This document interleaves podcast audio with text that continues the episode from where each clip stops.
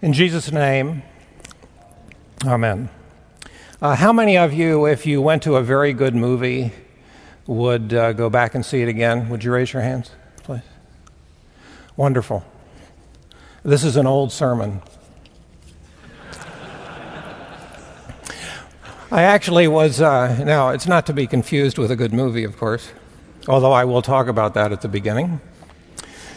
Uh, the, the, I was actually assigned the same small catechism reading a year ago. Uh, so, those of you who are on campus will have heard this. Now, the following story is um, told uh, in the movie Doubt, which I would encourage you all to go to.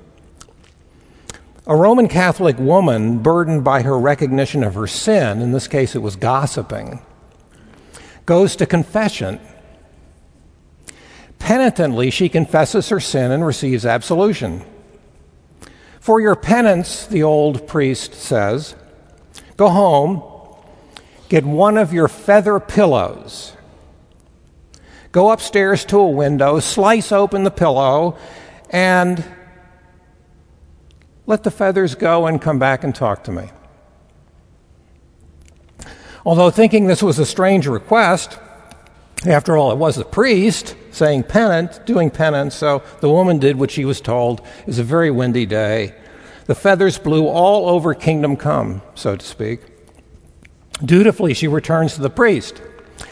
I did as you said for my penance, Father, she said. Now there's one more thing, says the priest. Go back and gather all the feathers and remake the pillow. But, Father, the pillows, the feathers are all over kingdom come, pleaded the woman.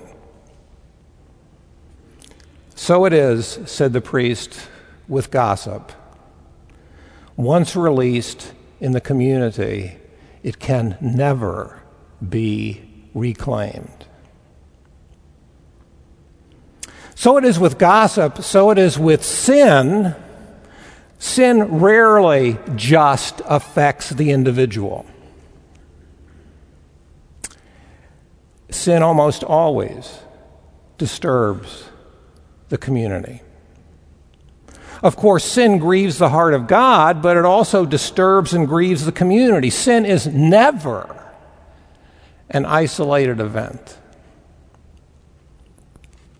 Gossip taints the community. Sexual harassment and misconduct poisons the community. Behaving out of one's own agenda, oblivious to the impact that what has on others, damages the community. Abuse of power in the classroom or in personal relationships hurts the community. These and all other sins are not just issues to be confessed between me and God. They're issues that affect and damage the body of Christ.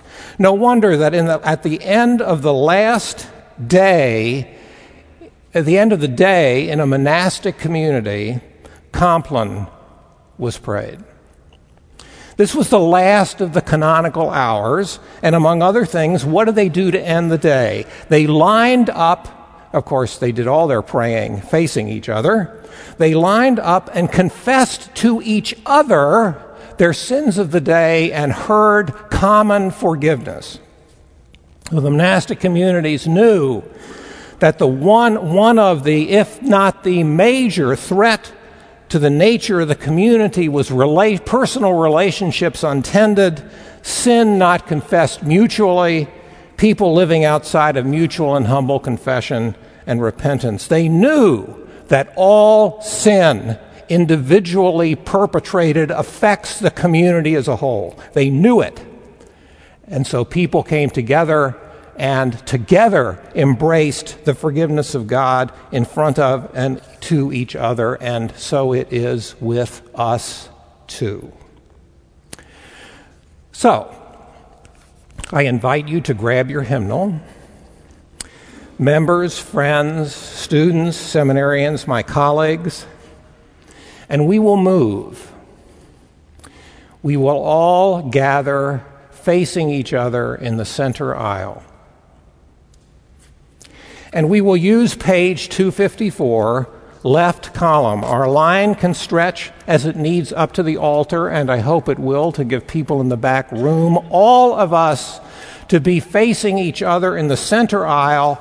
As we do that, after the silence, I'll begin at the pulpit side, and the lectern side will respond, and the confession and forgiveness are reversed. Individual sin affects the community. In silence, we will name it, we will confess it to each other, and we will hear from the community the plea for the pardon, forgiveness, and remission of all our sins. And before we sit down and pray, perhaps we could greet each other and take some time and wish each other the peace of Christ that comes from his forgiveness. Page 254. Let's move into the center.